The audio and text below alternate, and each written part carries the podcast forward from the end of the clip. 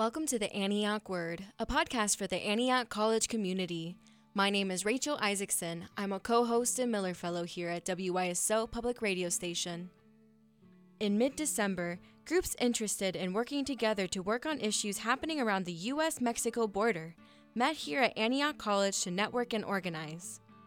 Today we'll hear from Lucas Wilcox from the organization Altruistic Relief. Please note, there are some glitches in this recording, but we believe that this is an interview you'll want to hear. My name is Lucas Wilcox. My friends call me Lucid, and I'm working with Altruist Relief, a disaster relief organization that's been feeding people affected by hurricanes and protests and things like that around the United States. What is it that your organization has done? So it's been uh, growing and evolving uh, over the past several years, and uh, we've done everything uh, Standing Rock and Democratic National Convention protests to feeding disaster relief and people affected by the hurricanes from Harvey and uh, in Baton Rouge. Um, the Syrian refugee camps off the co- coast of Turkey and been doing aid work in Nicaragua and lots of various things around the country just in preparation and in building this humanitarian aid organization with kind of a revolutionary, radically different style, trying to rethink and redesign the the structure and the mechanism of humanitarian aid so that it can, with a, a high degree of agility and kind of dynamic movement, uh, address a, a bunch of different kinds of problems simultaneously. So, what is a humanitarian relief organization to you? Well, I I guess like the core of of what's happening right now is I'm I'm assuming there's maybe a million of us. If there's like one in seven thousand people around the world working to repair the ecosystem and stabilize this transition of civilization, then there's about a million people all working together, trying to create the positive change necessary to weather this impending mass extinction and uh, create some sort of symbiosis between civilization and the ecosystem. And that desire to help out to create positive change beneficial that's the this feeling this idea of altruism and it's kind of at the heart of humanitarian aid where uh, an aid organization is a group of people motivated by that desire cooperating together such that they can accomplish specific goals and be more beneficial together than the sum total of their actions if they were working separately. Can you explain how this project came to be? It's it's out of uh, the desire to help out on the largest scale possible. Um, kind of in a burning house, uh, we're all in this house together. Uh, what do we do to figure out what the fire is and how to put it out? There's um, if measures anything that doesn't really address the root of the problem is going to be insufficient because the the problem is so severe. So um, the, there's a, a, million different problems that we're all working on that all fold into each other. There's climate change and nuclear nonproliferation and refugee movements and suppression of, of minorities and all these different things around the world. They feed into this one overlying idea that this transition of civilization is killing the world, and we're trying to work together to stabilize this rogue mechanism um, and turn it into an agent of symbiosis. So, this project is um, an attempt to make a mechanism that's able to um, address kind of vastly different problems by figuring out a common element between them. So, it's focusing on as as all humanitarian aid is in theory, existence, education, and empowerment. So the basic necessities of existence, like food, water, shelter, sanitation, medical, that's a disaster relief organization. That's a refugee camp. Education, once you have the basic necessities of existence maintained, education of awareness of what's happening and what we do about it, uh, enables you to u- use the tools of empowerment to create positive change. So that that basis requires a certain amount of gear, a certain amount of gear and cooperation and coordination, but then that what I call like the missing core of humanitarian aid organizations, that foundation, that base, that core is able to do basically anything. You can build a school or a well or a refugee camp. You can help an impoverished community. You can put uh, young kids into college or something. There's so many different things that can happen once you've built this core capable of supporting those different actions. And that's part of the theory, the feeling behind the vision of altruist relief. So, what do you think needs to be done to get to the core of the problem?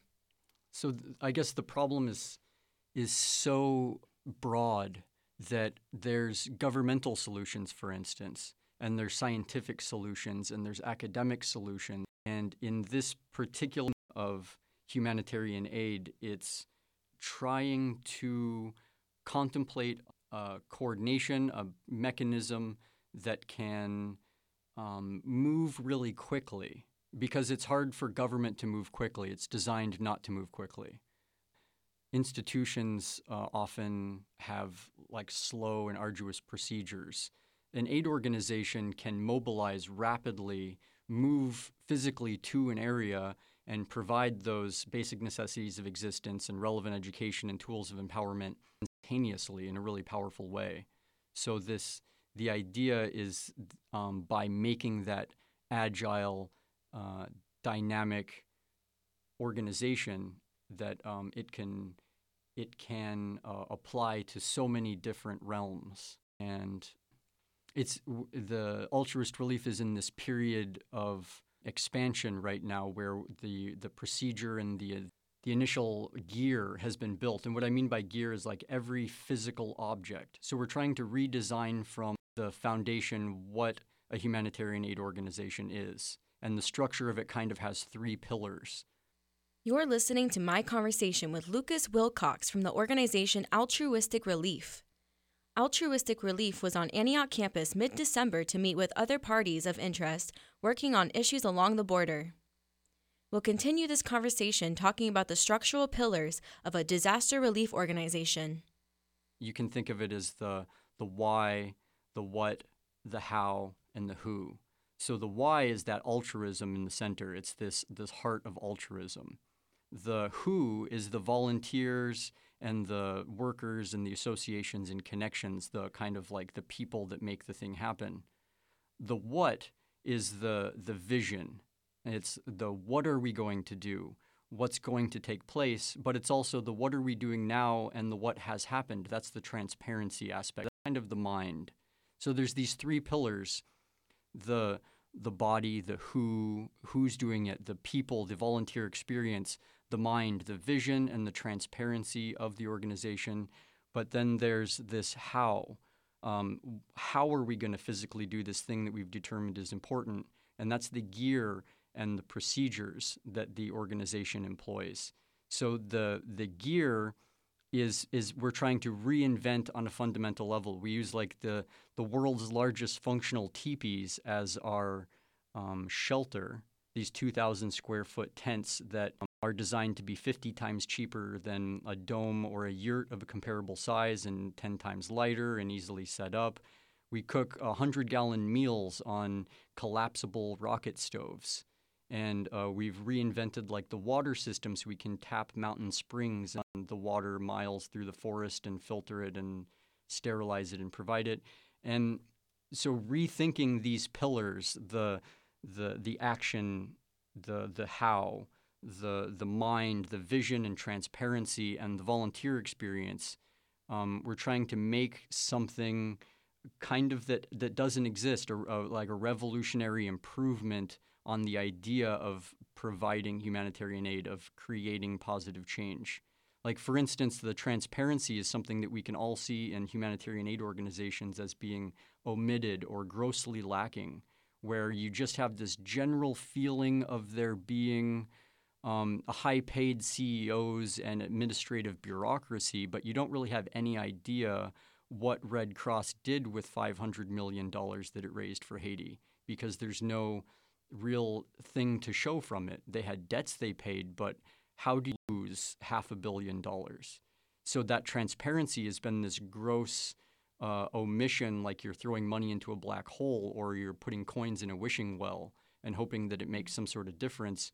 So we have uh, this kind of portal where you can the organization and s- scroll through receipts, uh, photographs of receipts sectioned by date and subject, and look at the the donations that come in and see uh, the financial transparency, but also the logistic transparency to see videos of like what's taking place and how we're going about it so that some little old lady in the Midwest can see where her $100 went. For example, like redesigning the gear from scratch, every piece of it to make it as efficient as possible, made from recycled materials, easily reproducible, uh, simple to create, making the transparency so that anybody can navigate it, and then making like a volunteer experience where you don't have to pay a lot to come and work for an organization as though it's a babysitting service, but you are able to exist without expense and provide some vital service according to your talents and your interests and abilities. So, rethinking that structure of humanitarian aid, trying to come up with a recursively self improving model is kind of the first step because once that project exists, it can take on virtually any problem in a really rapid type of way. Yeah, and then others can just replicate. Like once there's a good system in place, and someone else can say, "Great, great idea. I think I'm going to do this here." There's a situation in my community, and I think I can do it here. And then that's the coordination part too. I'm assuming. For sure, that's a great point. Like um, through uh, procedural videos, um, we can describe every little element. You could follow a thread down into like the cooking of 100 gallons of rice, or you could follow some thread down into the creation of a water system or the building of rocket stoves to feed a community. And through procedural videos, be able to see um, exactly how the whole how to duplicate it, how you could improve it if you have a suggestion. It could be like a crowdfunding, a crowdsourcing of ideas for how to recursively improve the thing. And then, like you're saying, certainly how to duplicate it, how a, um, a local community could use some portion of it to feed the homeless or to um, clean up in uh, a local ecosystem or something to that effect. So, absolutely. What is your project about to be involved in?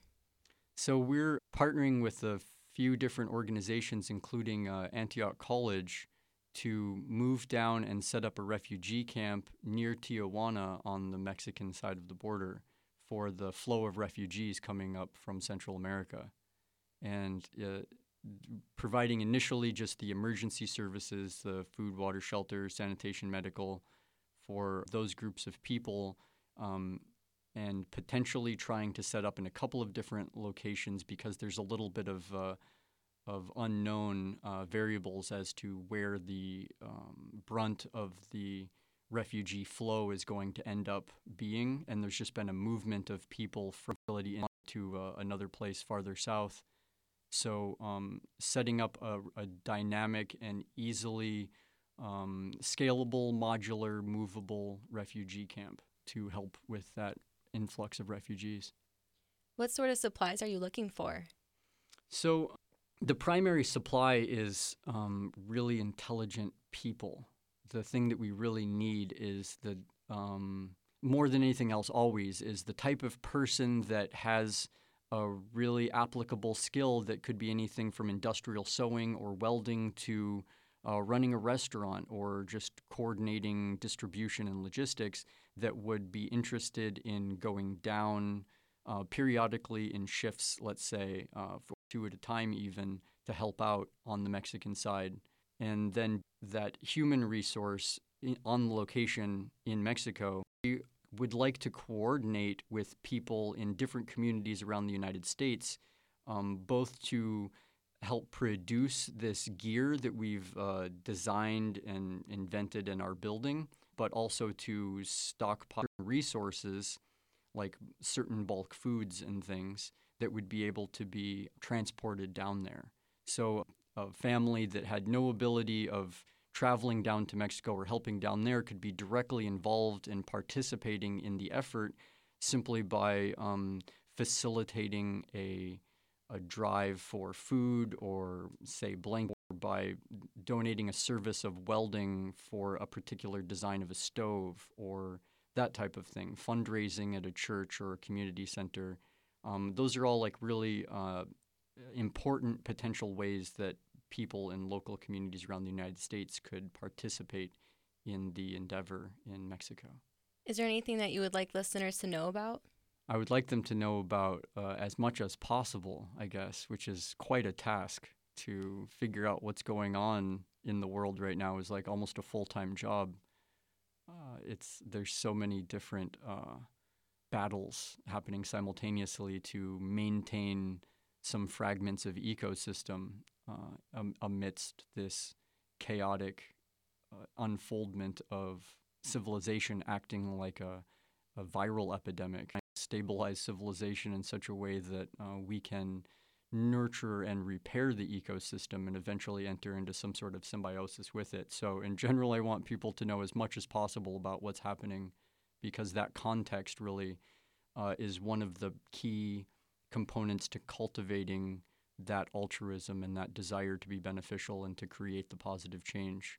And beyond that, just individually, instantly, that your efforts, if you have to remain somewhere, if you have your whole life to dedicate to a project or if you only have a few hours a week, that your efforts um, are incredibly beneficial right now if you can find key avenues to put your energy into.